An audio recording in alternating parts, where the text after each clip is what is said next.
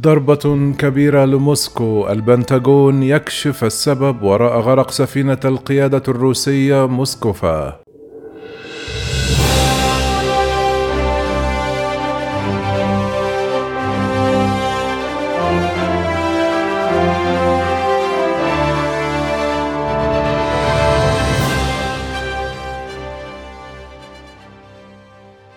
كشف مسؤول كبير في البنتاجون الجمعة السبب وراء غرق سفينة القيادة الروسية موسكوفا في البحر الأسود.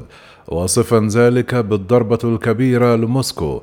المسؤول تحدث للصحفيين بدون الكشف عن هويته قائلا تقييمنا أنهم ضربوها بصاروخين من طراز نبتون مؤكدا أن الأوكرانيين هم من استهدفوا السفينة.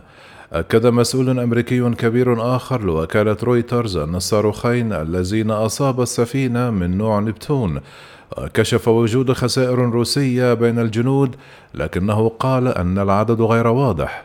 كانت وزارة الدفاع الروسية أعلنت مساء الخميس غرق السفينة الحربية التي كانت تقود الأسطول الروسي في البحر الأسود.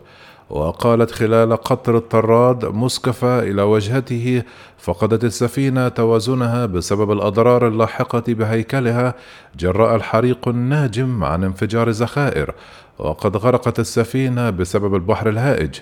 ولم تعطي الوزارة الروسية أي إشارة حول أسباب الحريق أو الانفجارات فيما أكدت أوكرانيا أنها استهدفت السفينة الحربية بضربات صاروخية.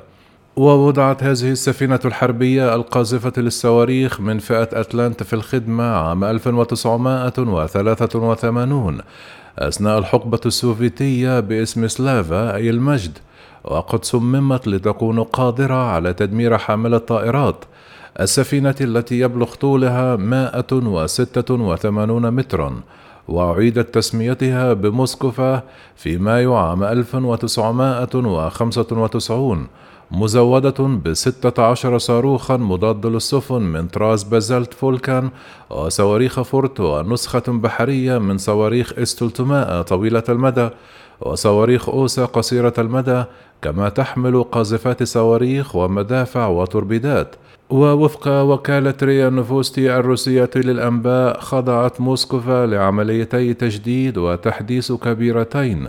آخرهما كان بين عامي 2018 و 2020 ويمكن أن يصل طاقمها إلى 380 عنصرا وفق وزارة الدفاع الروسية. النزاع الأول الذي شاركت فيه السفينة الحربية كان في جورجيا في أغسطس من عام 2008 لم تقدم روسيا عن مهامها لكن مسؤولا عسكريا جورجيا كبيرا.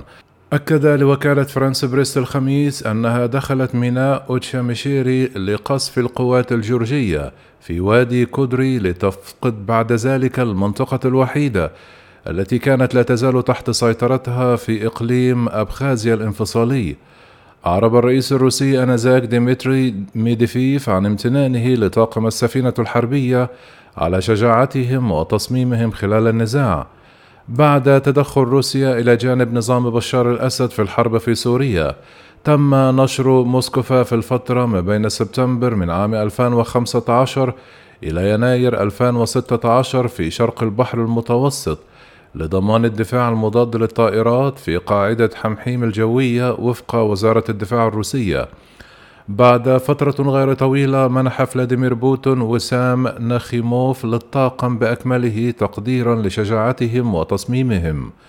مقر موسكوفا في قاعدة أسطول البحر الأسود الروسي في سيباستوبول بشبه جزيرة القرم التي ضمتها روسيا عام 2014 وتشارك موسكوفا في الهجوم الذي أطلقه فلاديمير بوتين في الرابع والعشرون من فبراير من عام 2022 على أوكرانيا. في تبادل عبر أجهزة اللاسلكي انتشر على نطاق واسع. صرخ في بداية النزاع حرس الحدود الأوكرانيين في جزيرة الثعابين الصغيرة. قائلين اللعنة عليكم ردا على مطالبة السفينة الحربية الروسية لهم بالاستسلام.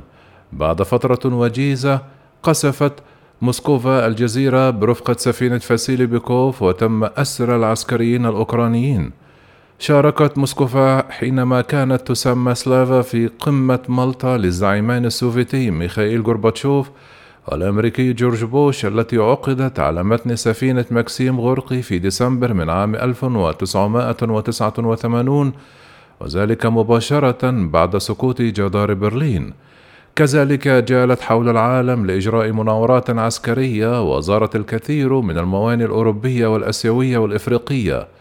صعد الكثير من القادة الأجانب على متن موسكوفا وقد رحب فلاديمير بوتين نفسه بالزعماء المقربين منه مثل الرئيس المصري عبد الفتاح السيسي في أغسطس من عام 2014 في سوتشي ورئيس الحكومة الإيطالية الأسبق سيلفيو برلسكوني خلال زيارة لإيطاليا.